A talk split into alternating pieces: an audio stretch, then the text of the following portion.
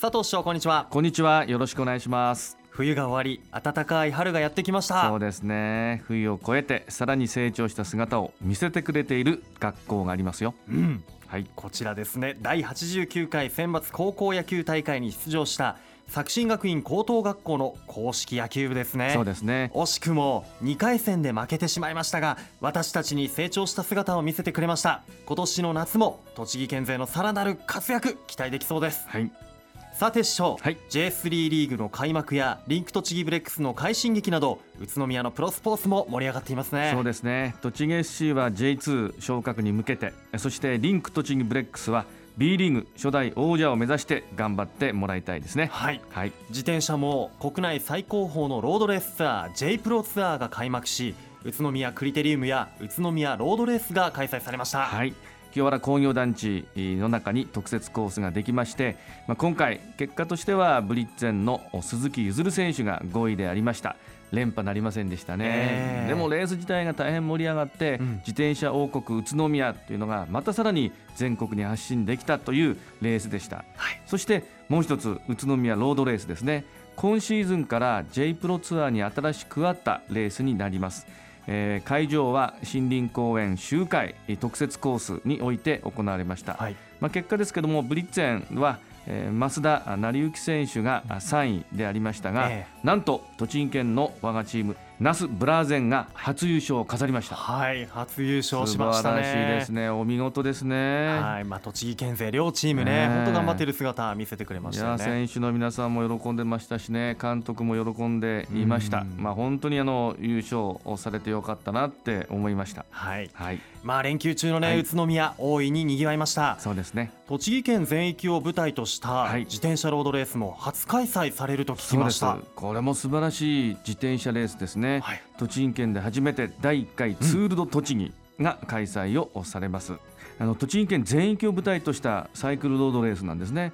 え3月31日そして4月1日4月2日と3つのステージを作ってえ開催をされます。はい、えーその他としていたしましてはスタートフィニッシュ地点で各市町の PR ブースの出展やステージイベントなども開催をされます知事も先頭になってえー力を入れてますので、まあ、栃木県として自転車王国栃木県はい、と言えるようなその最初のレースとなると思っています。ねえ初開催ですからね、ツール・ド・フランスの栃木版ということでね。ね。聞いております。誠にそうです。まあ3日間のね、はい。この最終ゴールしかも宇都宮ではい。最終ゴール、そうですね。えー清原中央公園ということなんですね、はいそうなりやっぱこう一番の見どころであるこのはい。最後の大迫力のこのゴールシーンを見ることができるのが宇都宮とはい。いうところと、まあね、ゴール周りのイベントも楽しみあとははい。海外チームの走りが見られるっていうのも僕楽しみだなと、ね。まあ、3日間ありますのでぜひ、えーご覧になっていただきたいと思います。はい。こちらツール・ド・栃木は今日からということで、は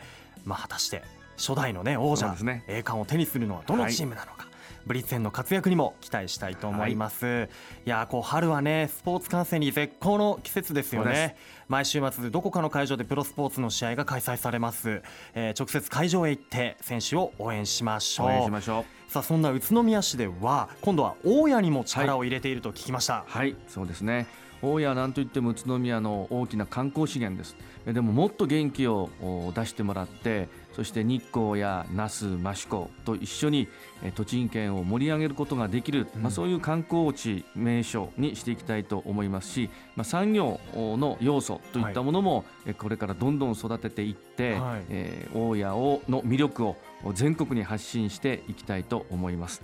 例えば地域資源のフル活用ということでは周遊バスの運行を検討しています、まあ、ゴールデンウィークの頃になるかと思いますけども、はい。ロマンチック村から大谷資料館、まあ、双方を楽しんでいただく、うん。そしてもう一つは地下冷熱エネルギーのさらなる利用促進とはいいうことで、まあ、大谷スマートインターチェンジの建設に向けて今、えーいろいろと調整を行って、そして建設に向けて、えー頑張っていますけどもあの地下の冷熱エネルギーこれはい。で夏秋いちご夏と秋に食べられるえーいちごの研究がはい。もう実験段階を経てもう実際に生産できるようになりました。まあ、こういうもののを、えー春、えー夏、秋というのはいちごが手薄になりますから、はい。えー全国あるいは、えー西日本、九州、沖縄そういったところにどんどん持っていってうん。買っていただく、そういうこともできますしまた大谷全体を日本遺産へ登録、うん。まあ、これも今すでに動き出してまして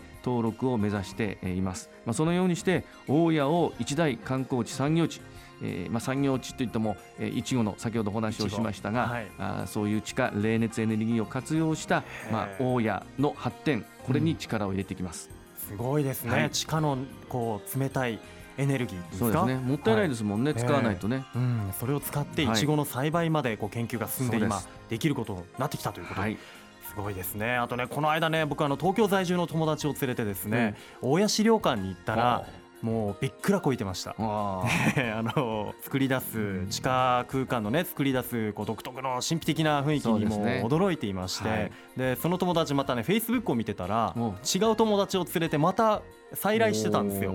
だこう大谷湾がね着実に今増えているなというのをね実感しています。民間のね地元の方々もどんどん大家をなんとかしようということで、ええー新たな何かをやろうということで、今大変あの盛り上がっていますので、まあ、レストランとか、はおしゃれなカフェとか、うん。そういうものが大家にはまだこれからも誕生すると思いますしいろいろなあの力を秘めている、まあ、はい。大家ですのでこれを一大観光地にしていきたいと思います。はい。さて、えー前回に引き続き市長宇都宮の未来を担う公共交通について、今回もいろいろな質問をさせていただきたはいい、とよろしくお願思います,、いします。さあこんな質問が来ています、はい。LRT についてもっと詳しく知りたいです。気軽に知ることのできる場所はありますか、とのことなんですが、はい。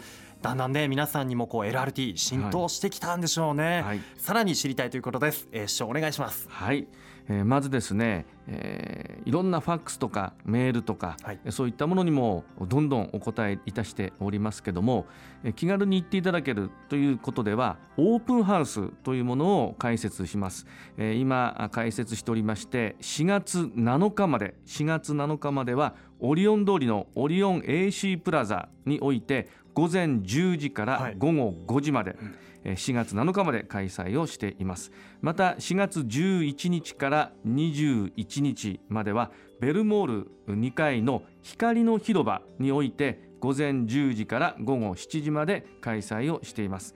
そして4月24日から28日は市役所におきまして市役所1階市民ホール会場において午前9時から午後5時まで開催をしていますのでぜひその時間日にちの間時間であればオープンハウスで映像とか、はい。あるいは資料として、うん。また、えー必ず職員がついていますから質問にもお答えすることができますので、はい。ぜひ気軽に立ち寄っていただきたいと思います。そうですね。街中に訪れた時はオリオン通りにあるはい。オリオン AC プラザ、えーショッピングしながらベルモールで、はい。あとは市役所1階でもということで。ですね。えーまあ、どこもね気軽に行ける場所ですので、ぜひ訪れてみてはいかがでしょうか、はいさあ引き続き愉快なラジオではこのご質問受け付けていきますのでお気軽にお寄せください。視聴ありがとうございました。